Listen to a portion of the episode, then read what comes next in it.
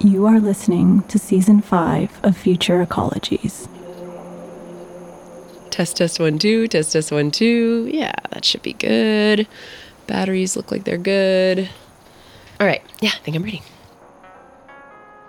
Hey everyone. So, it probably won't surprise you, but Mendel and I are voracious podcast listeners. It's true. It turns out if you listen to enough podcasts, you automatically become a podcaster. And we must have met that threshold something like five years ago or so. and last year, I listened to a series that challenged the way that I thought about a fairly significant portion of the land on Earth. How how much of the land on Earth is fairly significant? Well, depending on the source, between 50 and 70%. Look at that. Uh, the suburbs? no, not not suburbs. Even though they do sometimes feel like they go on forever. You're gonna keep me guessing. Uh, okay, what what was the series called? The series is called Women's Work, and it was produced by one of my favorite podcasters, Ashley Ahearn. So, my name's Ashley Ahearn, and uh, I make podcasts about the urban rural divide and natural resources and climate change and science and the environment. The series emerges out of a pretty big life change that she made a little while back. I guess as a journalist, you're always looking for the story behind the story, or you have that sense when you're not getting the whole story. And I reported for NPR in Seattle for seven years as their uh, environment reporter for the leading member station there, KUOW. And I loved the job. It was a wonderful place to cover the environment, so much awesome science and ecology to learn about. The problem, she told me, is that public radio can be a bit of an echo chamber. And it was really hard to get outside of, um, of that bubble of sort of liberal environmental groupthink about what's right for the environment and how to manage our natural resources from frankly the urban jungle of Seattle where you know if you wear REI it's like you're a card carrying member of the the green revolution you know which I was part of right like that's what I was doing I was doing God's work covering the coal export terminals they were trying to build and you know trying to get the word out about this or that problem that was happening and how things were changing and what was broken but that sense that she wasn't getting the whole story it just kept creeping up yeah, that sense that I was missing something, that like these questions about how we manage our natural resources, how we live in harmony with the landscape, many of them can't be answered from the city. So my husband and I decided five years ago now to um, to move to a little piece of sagebrush and live in a very very small cabin and just cut back and simplify and get closer to the land and and closer to the environment. Naturally, being new to town, she needed to find a way to connect with the community and so she did what you do when you move out to sagebrush country, apparently. Which is? She posted on a listserv. Uh, I, I basically posted on the equivalent of like our 1997 Facebook, like Reddit type thing out here where people share, like, there's some loose goats on East County Road, or I have an old horse. Does anybody need a pasture mate? You know, blah, blah, blah. And so i I posted and I just said, you know, I rode horses as a kid. I've been away from it for a long time. I just want to be around them again. I'll, I'll shovel horse poop. I will like feed, whatever you need. I just want to be near them. What a pitch. Who could resist? For sure. Before long, Ashley gets a response from a local rancher. And turns out she had nine horses, and there was this one little mare, Pistol. And she and I hit it off. She's kind of a pain in the ass. She's only partially trained, and she kind of does what she wants to do when she wants to do it.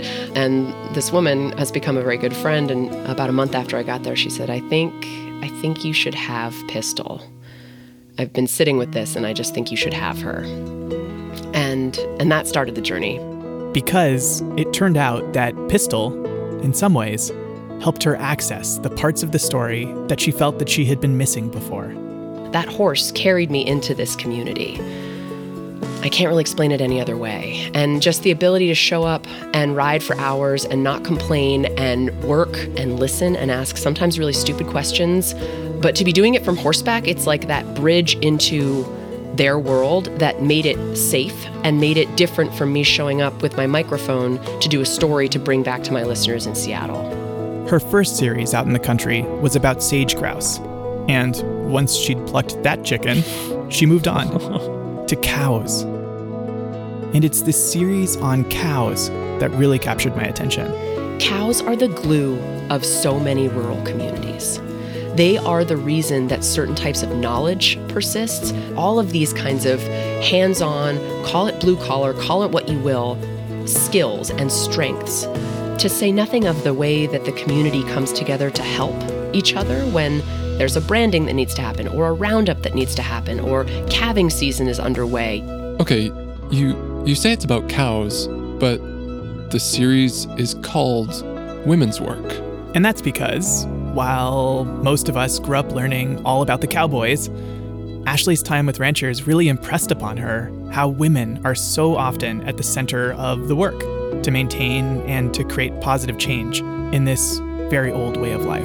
This is ranch life. This is this is cowboy shit. Like you just get up and you work and you work until the sun goes down and being able to be a fly on the wall with my microphone to see that life in action was a really important part of this series and it kind of showed me the level of work and the amount of heart that goes into the work for the women that are doing this. This is really kind of an homage to them, I would say.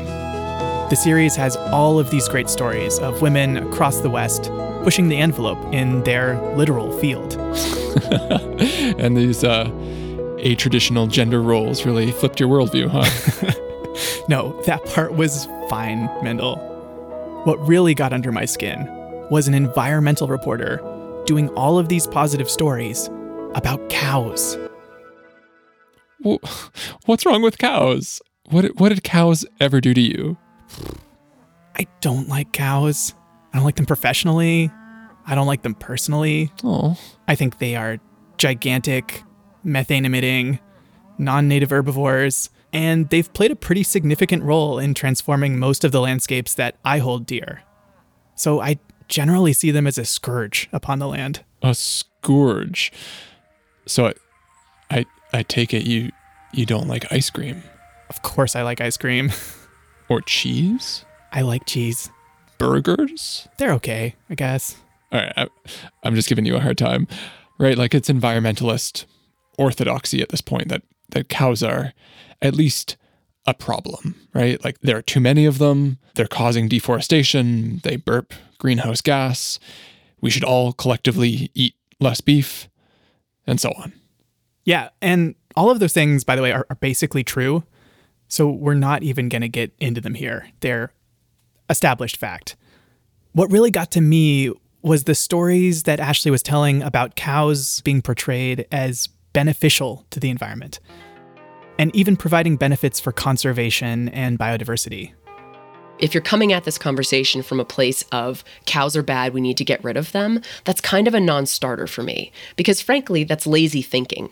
To me, it's about how do we think more critically about cows? What role do they have? Because the truth is, many people in this country still eat beef. So, how do we make it our beef that's raised better, more sustainably, and not involving chopping down rainforests in South America to bring us beef from another country that doesn't employ Americans or keep a way of life alive in rural America? And then Ashley neatly summarized the entire reason that you and I make this show. I think there is this perhaps outdated thinking among many environmentalists that, you know, we just need to box it up and keep it safe, right? We just need to protect it from the cows and from the people. And the older I get, the more I've come to peace with we changed it whether it's the climate that we're changing through our emissions or the on the ground decisions we're making with, frankly, poor cow management, which I am the first to acknowledge because I've seen it firsthand, we can't deny that we have changed the ecosystems in which we live. And so, to me, stepping back and just saying we can't make them better or we shouldn't be involved anymore is not okay. It's almost a shirking of responsibility. And so, that's where, when I look at the cow question, it's not as simple as just saying cows are bad, they weren't ever here, we need to remove them and protect this whole ecosystem from cows. What I would prefer to think about is how can we manage cows in such a way that is not detrimental to the ecosystem and perhaps, in fact, mimics the original grazers, bison, deer, other animals that were coming through and grazing intermittently and not extensively in the same places, ruining riparian areas, all of these kinds of known offenses that cattle commit, you know? How do we think about them as tools and a means to improve the health of a landscape or at least be part of a changed landscape going forward? So, in this three part series, we're going to have a wide ranging and sometimes contentious conversation about the 50 to 70% of terrestrial Earth that is referred to by some as rangelands. And to do that, we're going to return to the part of the world that I know best. From Future Ecologies, this is Home on the Rangelands, Part 1. Welcome to California. Moo. Broadcasting from the unceded, shared, and asserted territories of the Musqueam, Squamish, and Tsleil-Waututh. This is Future Ecologies, exploring the shape of our world through ecology, design, and sound.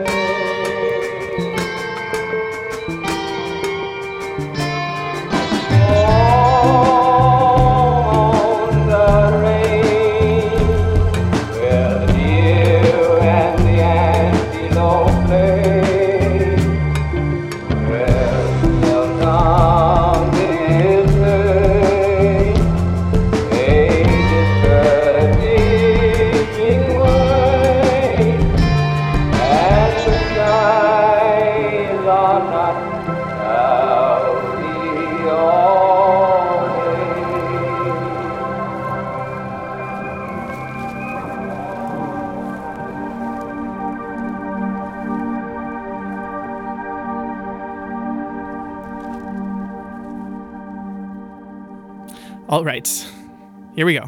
Okay, so we're headed back to California again. Yep. But before we get started, uh, since we do have an international audience, how how representative is California really for the issues that we're going to be discussing?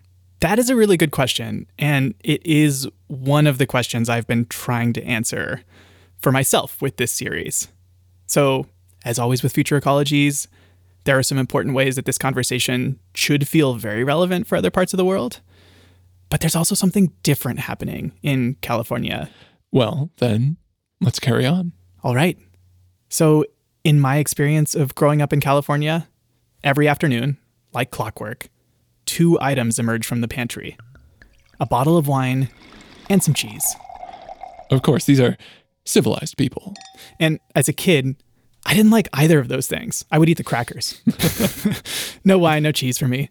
But as I grew older and a bit more discerning, when I looked around the Bay Area, I noticed that anywhere that hadn't been turned into suburban sprawl, it's either vineyards in the valleys or ranches up on the ridges.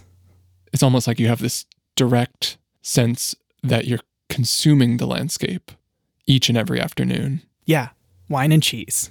And focusing in on the cheese, or on the ranches, according to the California Cattlemen's Association, there are over 660,000 cows in California. That's a lot of cows. Ranchers manage over a third of the landmass of the state. So we're not just talking about like your neighborhood, your neck of the woods. This is everywhere in the state. Everywhere. California, and of course, everywhere else west of the Rockies. Really, anywhere where trees or pavement or farms aren't the predominant land cover. Right. And and that's rangelands? Wh- what does that term actually mean? Honestly, I have some issues with this term, which we will get into later. But for now, I will give it to you straight from one of the foremost experts on the subject. My name is Lynn Huntsinger. I'm a professor of rangeland ecology and management at the University of California, Berkeley, and I find that most people don't know what rangeland is. So I'll say it's pretty much all the vegetated areas that are not commercial forest. And so it includes grasslands and woodlands and shrublands. Hmm. That that that's a pretty expansive definition. It is. Rangelands folks is, is what I'm going to be calling them. The rangelands people, the rangelands folk. They consider their field to encompass grasslands, prairies, savannas, woodlands, shrublands, tundra, and sometimes even deserts. Even deserts. The World Wildlife Federation has mapped 14 global biomes, and rangelands encompass seven of them. So, so only half, Mendel. right. And and so that's why they are 50 to 70% of the Earth's surface. Yeah, the Rangelands Atlas, which was published a few years ago, pins it at 55%. But I've seen estimates as low as 30 and as high as 80%, depending on whether you include desert or tundra, and also on whether you include the approximately 15% of land that was forested in the recent past and has since been cleared for agriculture or livestock use. So wait, it's a is it an ecological category? Like is it still rangeland even when there aren't cattle grazing on it? Well, a lot of people think that it's a land use, but it really isn't. Not for us, it's really vegetation types. So we have foresters managing the forest and we handle the rest. The most common use of rangeland is for livestock grazing and for wildlife. So there are land uses mixed in there, but range people work on anything to do with the ecosystem and the ecology of the plant communities on it or in it. okay. So everything that isn't forest. More or less, yeah. And talking to Lynn, I got the distinct sense that rangelands folks may sometimes feel that rangelands just don't get the attention that they deserve, especially in relation to their more popular cousins, forests. People have an unnatural love for trees. I like them too, but tree belongs where a tree belongs. It's not necessarily good, you know, in some places. That's a pretty hot take, Right? For this show. Us tree people might consider rangelands people to have an unnatural love for grass. but Lynn is unabashedly all about grass. Or rather, she is all about the rumen. The the what? The rumen. You know, the specialized stomach of ruminants, grazing animals, like cows.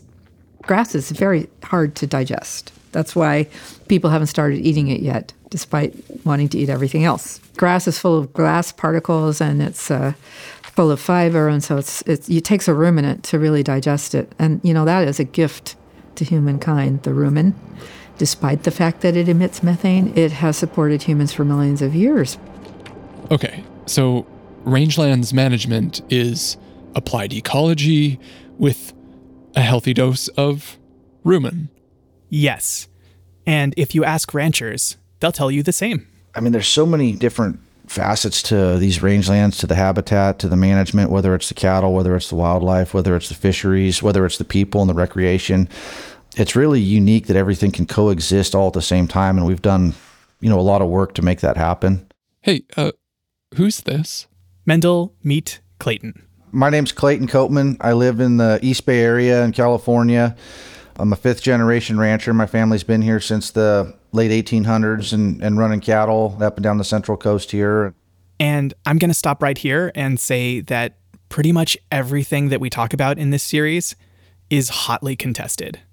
In five seasons of doing future ecologies with you, I do not think we have covered a single topic that has been more polarized. Like, I cannot tell you how many times I've been confronted with expert perspectives and with research that appears to completely contradict other perspectives and research. It's been very hard to find common ground. And claims of pro or anti cow bias are pretty constantly being thrown around. well, maybe you've already blown it. You've already copped to your anti cow bias. How are we going to proceed with this controversy? Yeah, so I'm actually going to lean into this. Okay. Mendel, I pledge right now that for the rest of this episode, I will say nothing bad about cows. I, I kind of don't believe you. Well, I'm going to try real hard anyway. And listeners, do not worry. We are going to get to the other side of the conversation. But today, it's 100% cowabunga. okay. Well, I guess uh, I'll do what I do and, and just ask questions then. Great. Okay, I'm going to begin by actually immediately breaking my pledge. uh, but only because one thing virtually everybody does agree about is that A, cows are not native to North America, Sure. and B, bringing them to California has, in conjunction with other land use changes, resulted in extraordinary and potentially irreparable damage to California's native ecosystems. So, long story short, pre colonial California was, by all accounts, a land of tremendous ecological diversity, abundant wildlife, and significant populations of indigenous peoples. Not unlike everywhere else in North America. Sure. The difference here is that there's probably nowhere else in North America where so many of the lowland ecosystems have been so thoroughly transformed. The mountainous regions of California are international conservation success stories, but the combined legacies of state sponsored genocide against indigenous people, damming and water diversion for agriculture, urbanization, and ranching have rendered large portions of the state almost unrecognizable from a historical standpoint. So much so that we actually don't really know what some of our rangeland ecosystems even looked like. Like, at all? Not in any detail. We know we had these enormous prairies and woodlands and wetlands all around the foothills and valleys that were some combination of native perennial bunch grasses and wildflowers, with herds of antelope and elk, wolves, and grizzly bears. Grizzly bears. Yeah, there is one on our state flag. Right. But they're not in your state. No, they are gone. And so are the ecosystems I just described. Only scattered remnants are left. Replaced by what? Well, in some places, towns or cities or farms. But throughout much of the state, these perennial bunch grasslands have been replaced by a small suite of highly aggressive annual grasses from the Mediterranean oats, bromes, rye, and bentgrass. California's grasslands have been basically taken over by grasses, most of which emerged in the Fertile Crescent. And they're much larger in stature. They're heavily competitive with our little native species. They grow faster, and the seed persists in the soil for many years. Even if you clear them, they're going to be back one way or another. And cows are to blame. I mean, not solely, but certainly they played and may still play a pretty major role. These introduced grasses evolved with livestock in Eurasia and are adapted to that kind of disturbance, whereas the native perennial bunchgrass communities just aren't. So, the famous Golden Hills of California, the scientific consensus is that is a consequence of annual grass invasion and dominance of those ecosystems. And it represents a pretty major historical departure from what were probably much greener and longer lived biomes. Hmm. We're going to talk more about these past ecosystems in a future episode, but I think this is the background that you need right now because all of the rangelands people told me essentially the same thing. Those ecosystems, they are gone, probably forever. So we have to move forward with what's left. I heard this from Clayton. I think it's a different ecosystem now, and I think you're going to have to manage it that way. The annual grasses we have, like the ryegrass, the wild oats, they're very competitive and they tend to just really take over and shade out the bunch grasses. So I think you'd have a hard time converting back to a purely perennial bunch grass landscape. And Lynn told me the same thing that in essence, California's grasslands are now, in large part, novel ecosystems. Yes, we do have to manage for what's there and not uh, imagine that we're going to convert most of these grasslands back unless some new technology is developed or something amazing happens. the annual grasses are there and they don't go away. I'm getting the feeling this is going to be a pretty information heavy episode. M- maybe I should try to summarize the arguments coming from these rangelands people. By all means. So, argument number one these are novel ecosystems. You can't restore them, you just have to manage them. I'd, I'd guess not everyone feels that way. Uh, Adam, do you agree with that assessment? Well, Mendel, I am with the cow people today, remember? Right. But honestly, my personal experience has been that these novel grassland ecosystems are really stubborn, and trying to imagine restoring them at any kind of scale is challenging. Plus, restore them to what, right? Right. Okay, then, so game over. No, actually. The rangelands people say we might have lost those ecosystems and some of those species forever. But there's still tons of biodiversity in California's rangelands, and we can manage for it using cows. So the problem becomes the solution. Exactly. And this is kind of a recent development because for the longest time, in California as elsewhere, the consensus view was that cattle were bad for wildlife and native biodiversity. And then, slowly, a new school of thought has emerged, and that view has started to change. You know, during the 90s and early 2000s, there was a ton of research done that showed the benefits of cattle grazing, the ecological benefits. And as that information was released and these scholarly articles were released, I think you started to see a transition in the thought process of land managers, the public. And as we continue to graze, you know, and demonstrate these these positive benefits, you tend to see more and more people become believers. Lynn was one of the researchers driving this paradigm shift. And she told me that it's sometimes pretty challenging to overcome people's ingrained assumptions about livestock. Livestock is guilty until proven innocent in every way, right? So somebody has to have done the research to prove that wildlife benefited from grazing before they're ever going to put it in their documents, right?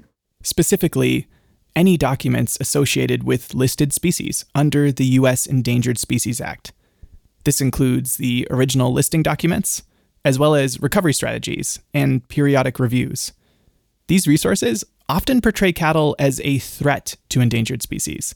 But when Lynn and her colleague Sheila Barry did an analysis of over 280 endangered species in California, they found that About half of them have been proven to benefit from livestock grazing in some circumstances. How so? Well, I'd say there are two primary ways that cattle benefit endangered species in California. First, all of those introduced grasses, cows eat them. right. Yeah, cows are like vacuum cleaners for grass. And if you don't remove those annual grasses, then they take up all of the available sunlight, all the water and nutrients, and eventually, when they dry out, their dead bodies pile up at the end of the season and create this thick thatch layer that just covers the ground. So by grazing, that also provides a benefit for a number of wildlife species. California red-legged frog, California tiger salamander, kit fox, burrowing owl. Particularly like the kit fox and the burrowing owl, they prefer really short grass. It allows them an opportunity to, to see prey and to hunt. It also allows them to see predators coming and, and avoid them. Not to mention all of the native wildflowers, which just can't compete with these introduced grasses, but can at least persist if something removes the thatch periodically. The cattle really don't like flowers. It's not just that they remove that thatch, it's also that they don't particularly like forbs. Uh, Forbs are. herbaceous plants, like wildflowers. They are less preferred by cows. Clayton even says that cattle can be used to give native bunch grasses an edge against these introduced species, which is really interesting because historically, of course, cows ate native bunch grasses into oblivion. If you go out in these landscapes and you look, there's isolated pockets in larger areas where you'll see a high concentration of perennial bunch grasses, native bunch grasses, particularly like purple needle grass. But I think what we can do with grazing is manage the bunch grasses that we have, the native grasses that we have, to get them to germinate and to reproduce and, and spread. And helping native grasses means helping insects, ground nesting birds, wildflowers, and even amphibians. You name it, if it lives in grasslands in California, it probably doesn't want to be choked out by introduced grasses. Right. Who would? And cows preferentially eat the grass. So that, that seems fair enough, but there's another way that they are supposed to benefit wildlife? Yes, and this is a bit more indirect. But essentially, in California, as in many other places, we've destroyed most of the lowland wetland habitat, and we've basically extirpated beavers. Right. So, the Central Valley, which is the agricultural engine of the western United States, used to be an extraordinary complex of wetland and grassland ecosystems. It's been likened to a North American Serengeti. Hmm. And now, mostly farms and cities. and rangelands. So, across the state, amphibians have lost most of their best habitat. But they have adapted themselves somehow to live in water features that have been created in upland ecosystems to support cattle. Research has shown that the salamanders need the stock pond water if a rancher or a park person gets rid of the introduced fish and bullfrogs. They become excellent habitat for these migratory salamanders. California tiger salamander. You know, their legs are only an inch tall, so they've got a lot of country to cover, you know, to get to their breeding habitat. They used to call it estivation sites. And those salamanders, they'll stay underground most of the year, and throughout the drought, they may stay underground for two or three years and not breed. But when they do, when we get these heavy rains and they want to come out and get to the pond to breed, you know, it's pretty tough. If you had one inch tall legs to get through grass, it's three feet tall. So by grazing the grasses down short, you know, around the stock ponds, it allows them an opportunity to to travel a little bit easier and get to those locations. So it turns out to be a plus. Who knew, right? Huh. So stock ponds have basically become substitute wetlands. Yes. Okay, argument number one these are novel ecosystems. And then argument number two cows can manage these novel ecosystems to make them better for the native wildlife that remains. Yeah. I, I would say it's actually more like cows are the essential tool for managing these ecosystems to benefit native wildlife. If you look around the state of California, the vast majority of special status wildlife species are found on privately owned grazed rangelands. And I think that's just a testament to the benefits of grazing and to the uh, management practices of cattle producers and ranchers in the state. And I think throughout the western United States, that that habitat's there, that it's been there for several hundred years, and it's it's there because of their practices and, and the way they graze. Uh, what are your thoughts on that? Well, I have read a lot of the literature now, and there's a strong and growing body of evidence to support this point of view, especially in California. There are, of course, critiques, and we will get to those later, but I'd say that this is now the dominant view in the state of California among land managers. So, what's next? Well, next, of course, is fire. After the break.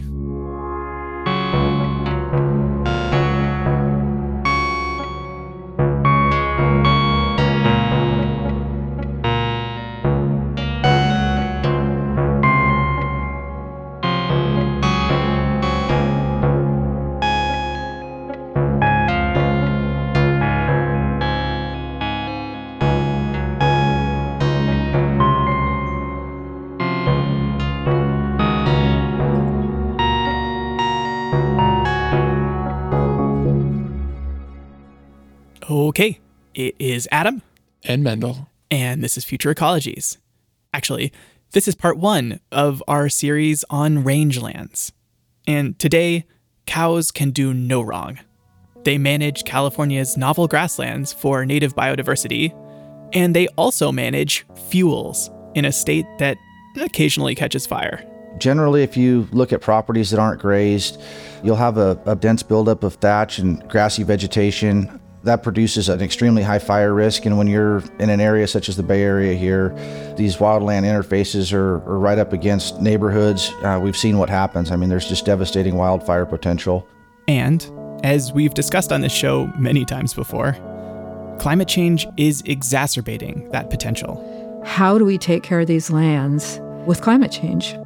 That's a really important consideration today for both foresters and range managers. They understand, many of them, the value of removing that grass and finding ways to suppress it. Grazing is one of our most valuable tools for that.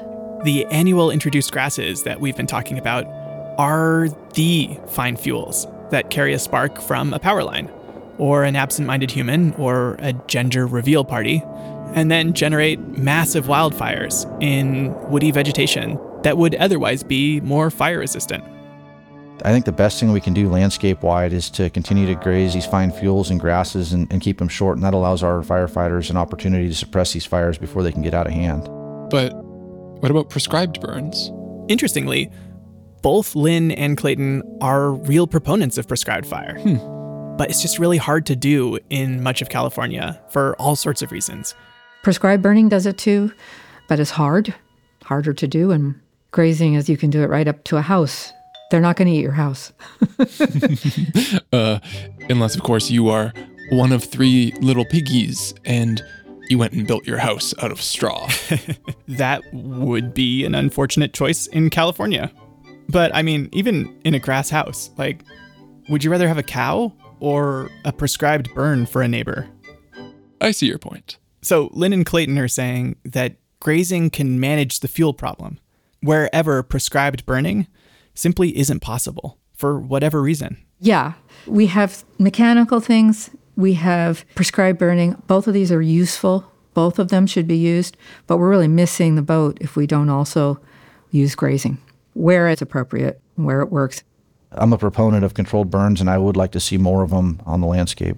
A combination of controlled burns and, and grazing, I think you'd see even even greater benefits than we see now. I'm actually kind of surprised to hear that they're in favor of prescribed burning. Wouldn't fire effectively be like a competitor to cows in terms of consuming grass? You would think so, but on the contrary, Lynn says that traditionally, ranchers and herders have always used fire to help clear land and keep it clear for livestock. Huh. And by preventing wildfires, Lynn says, cattle can more than offset the emissions that we generally associate with them. Fires are incredibly damaging. Do you know that I think in 2020, if I remember this correctly, uh, 400 million metric tons of carbon were released from California, which was considered a huge achievement. It was a reduction. But what they don't report is 100 million metric tons that came from those wildfires in 2020. They don't report them.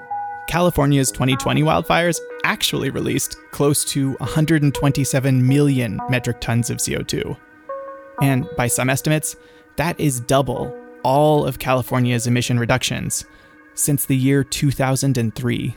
They don't report wildfire emissions because they're part of a natural cycle where the plants grow back, and when they grow back, they absorb the methane and carbon that's released by these fires, right? Well, consumption by livestock on rangelands is part of a natural cycle, and it grows back in one year instead of a hundred, right? The grass grows back and sequesters carbon in one year. That's the goal. Huh. That that's an interesting argument. I mean, we, we've talked before about how governments don't tend to factor in wildfire emissions into their own carbon budget, which leads to kind of funky calculations about the effect of prescribed burning. But in the end, you're talking about hypothetical prevented emissions versus actual realized emissions. Uh, it just seems really hard to prove. Yeah, the, the counterfactual is challenging to quantify in this case. But I think the key point here is that something needs to manage all of those fine fuels preventatively. And more often than not, livestock are the most practical tool. okay. So then argument number three is livestock or else. Yes, or else wildfire. Um, moving on. Argument number four, we will spend a little less time on, but suffice it to say that ranchers and rangeland managers see themselves as holding the line against more destructive forms of development and land use. We've destroyed a lot of our native ecosystems for development and farming, which really, farming converts a complex ecosystem to a very simple one, right? That's growing non native plants that often requires water that's completely lost most of its natural characteristics. So, whereas ranching ecosystems are uh, semi natural, and as semi natural ecosystems, they're pretty compatible with wildlife. So, that's why I like ranching. Right. I'm familiar with this line of thought. Environmentalists might prefer tofu to beef, but putting aside climate change, a well managed rangeland is ecologically a lot more healthy and biodiverse than a soybean monoculture. Or a housing development. Right. So, like you said, argument number four ranchers hold the line against more destructive development, which I can imagine is challenging in California. Yeah, I think any rancher in California will tell you that development pressure can be pretty intense. And, you know, sometimes they can't hold out. But it's not just farms and housing developments and solar installations that want to move into these rangelands. It's also shrubs. Shrubs. Shrubs? Yeah. When grasslands in the Bay Area are left without grazing or fire, woody shrubs and eventually trees tend to move in. And if that happens, you lose all of the open habitat for endangered species, and you also create more fuel and more risk of burning down the grasslands and the woodlands. Hmm. And the suburbs. Those two. As far as I can tell, this is what keeps Lynn up at night. I can't tell you how urgent it is that we do something if we want to conserve our oak woodlands and our grasslands. We're losing them all over the world. Between those two kinds of forces, either intensive agriculture or abandonment and neglect, you've got a real fire problem building. What Lynn is alluding to here is something that anyone who has ever built a campfire before will understand intuitively. Woody things don't burn as easily as grasses do, but once they do get going, they are a much more potent fuel. So, shrubs and trees moving into grasslands can actually be a serious cause for concern. I'm not so worried about our private landowners. They, they've been doing things, many of them have been doing things for a long time. I'm worried about their economic fate. A little worried about land tenure and the future of ranching given the cost of real estate in California. But in terms of their stewardship, I think it's pretty good. And they're interested, many of them are interested in doing really great stuff. Instead, she's worried about the public lands, where grazing is not always happening. And there is a lot of public land in California, some of it quite remote, but much of it pressed right up against cities.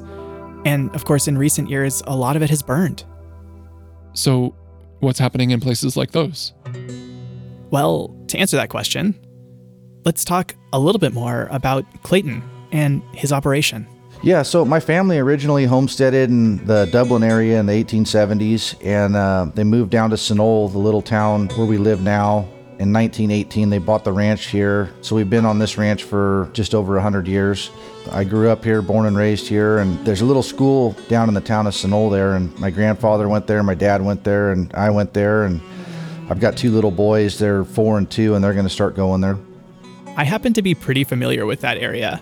It's a little rural outpost with a lot of rapid urbanization all around it. Yeah, we're kind of getting boxed in here. The the home ranch where we live is bordered by Highway 680 on the western boundary and uh, by Highway 84 on the southern boundary. There's housing development, there's a golf course. And uh, in the early 1960s, Highway 680 actually split the ranch. Clayton didn't realize that he wanted to continue the family business until university. And by then, he was running some of his own cattle. Just out of college, I, I went to work for Mid Peninsula Regional Open Space District, and they own about 60,000 acres between Santa Clara and San Mateo County. They manage tons of land on the San Francisco Peninsula. You know, they started buying land in the 60s and 70s, Back in the day, the general consensus was that cows are bad. and they kicked grazing off all the properties they acquired and tore out all the infrastructure. And, you know, fast forward 20, 30 years, and you start looking at the science and the benefits that well managed cattle grazing provide to the habitat and to the landscape. After a couple of decades of seeing what happened to the land that they removed cows from, they decided that maybe they want to bring those cows back. So they hired me as a, as a rangeland manager, and, and over the course of about seven or eight years, we were able to develop grazing management plans and, and reintroduce cattle grazing to about 12,000 acres. So, Clayton works on public lands and he's actually bringing grazing back to places where it had been previously removed. Yeah, and he says that once you compare grazed to ungrazed grasslands in the Bay Area, that's when you really start to see the positive impacts from grazing. You know, I, I've seen it firsthand. One good example is we were on a piece of property that was privately owned. It was grazed. The grasses were on the shorter side. And on the other side of the fence, there was an area that was owned by an agency. I won't name them. You know, there's about three feet of dead standing grass and, and, and just dense thatch there. You looked on the side of the fence we were on that was grazed, and there's red-tailed hawks, there was golden eagles, there's raptors, there's, there's there's a bunch of wildlife. And you look on the other side of the fence, and there was none of that. And so, after helping to return grazing to public lands all over the peninsula, he now works back across the bay, where he started. So that saved me the commute. I, I work for the San Francisco Public Utilities Commission and I manage their Alameda watershed. So there's about 40,000 acres of land here. There's two drinking water reservoirs, Calaveras Reservoir and San Antonio Reservoir. Of those 40,000 acres, I oversee or manage the cattle grazing on about 32,000 acres. Those properties are leased out. We have about 12 different grazing tenants. So I oversee and manage the grazing program there. We primarily use the grazing to reduce fine fuels for wildfire protection and to enhance habitat for a number of special status wildlife species in the watershed. That that's a lot of land and a lot of values to be managing for. So ranchers are already grazing on lots of public land in California. In California and throughout the West. I mean, it's super common, but it's definitely not happening everywhere yet. And some folks are only just coming around to it. So Clayton has a bit of advice for any land managers who are looking to work with livestock operators. The biggest thing for me is that your grazing operator needs to have similar objectives and ideals in mind when it comes to managing the land. They need to understand what the goals and objectives are, and it needs to be a partnership. And a partnership means reciprocal understanding. You need to work together. You need to understand, you know, the agency or, or the landowner needs to realize that you're running a business and it needs to be economically viable. But on the other hand, you need to realize that the cattle are there to provide an ecological benefit to the landscape. Clayton told me that it's pretty important to set up the terms of the lease so that they incentivize the kind of behaviors and management approaches that you would want to see on the land. But once the land manager's interests are aligned with the rancher's interests, there can be significant benefits. Because argument number five that all the rangelands folks make is that ranchers are keen and knowledgeable observers of landscapes, and that as business people and people people, they have incentives to manage those landscapes sustainably. I heard this from Ashley actually in that very first conversation. She was telling me about a rancher that she interviewed for her series. You know, we're riding along and he's literally from horseback noticing how many bites have been taken out of each bunchgrass plant that we're riding by. And that wasn't something I'd associated with a cowboy, right? Like that's something I associate with a scientist. And I was so impressed with how attuned he was to the health of his landscape and how his cows were affecting the health of that landscape. It wasn't a denial, it wasn't making lofty claims that his cows are good for the ecosystem. It was, wow, I probably need to move the herd out of this area because there's one too many bites taken out of this bunch grass. And I think that for me was the moment where I kind of started to see ranchers differently. And then, sure enough, I come home in my own community and I'm riding with an old cowboy and he's doing the exact same thing and he's noticing the exact same thing, whether it's like erosion in a riparian area where he's like, gosh, we really got to get him away from this creek or they're going to muddy it up and then we're not even going to have water here anymore. And with Clayton, I mean, it's clear that he's a really astute observer and manager of landscapes. His own ranch has won awards for its management of conservation values, and he's a sought after manager for public lands. But he was also really clear about his personal values. You know, I've got two little boys, and my goal is when I'm grazing a piece of property, I want to enhance that ecological value. I want to improve the infrastructure. I want to leave that property in much better condition than when I got there and I want that for for my kids, for the next generation, and for the generation after that. I want them to have that experience. I want them to see the wildlife. You know, we're not doing this to get rich. It's a lifestyle. It's because we love being outdoors. We love the cattle. We love the horses, and we love the wildlife. You know, you're horseback and you're riding out in the dark in the morning and watch the sun come up and, and see a coyote or see a mountain lion or take your kids out and watch a golden eagle or a bald eagle fly out of the tree. It's just something that most people in this world don't get to experience, and it's something I like to share and, and uh, I don't take for granted.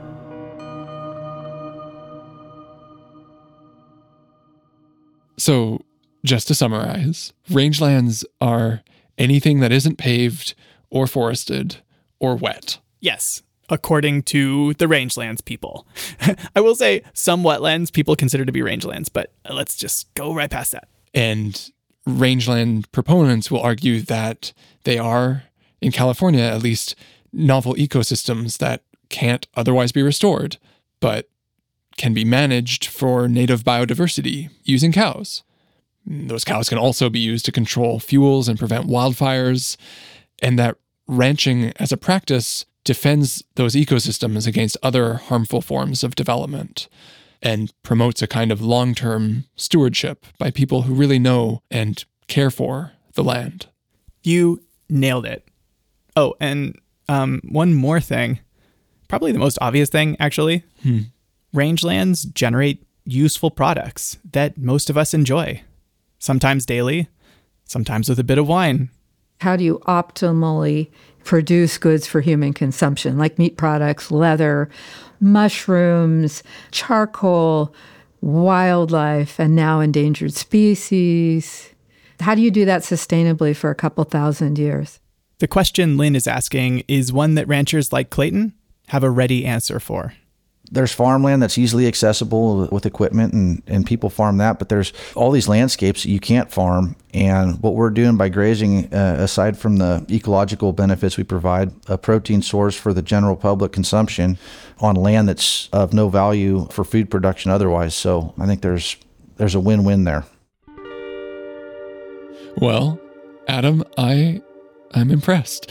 You kept your word. You really managed to go the whole episode without saying anything negative about cows, other than other than all that stuff at the top. Yeah.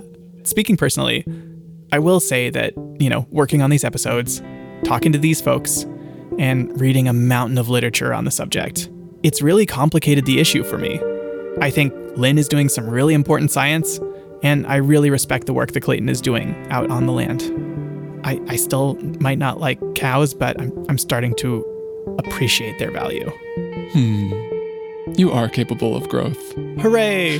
W- would you say that all of these conversations have catalyzed a, a shift in your thinking? Yes and no. Because I, I have to say that there are lots of folks who have a serious beef with this approach to managing public lands. People saying, "Oh, it's it's a changed California annual grassland now. It's permanent. You know, all you can do is use cattle to graze it." I think that's wrong. And we're going to dig into all of that in this series. But not before we answer the one question you've probably been asking yourself this entire episode. You know, hey Adam, what about the butterflies? Wait, what? That's next time on part two of Home on the Rangelands.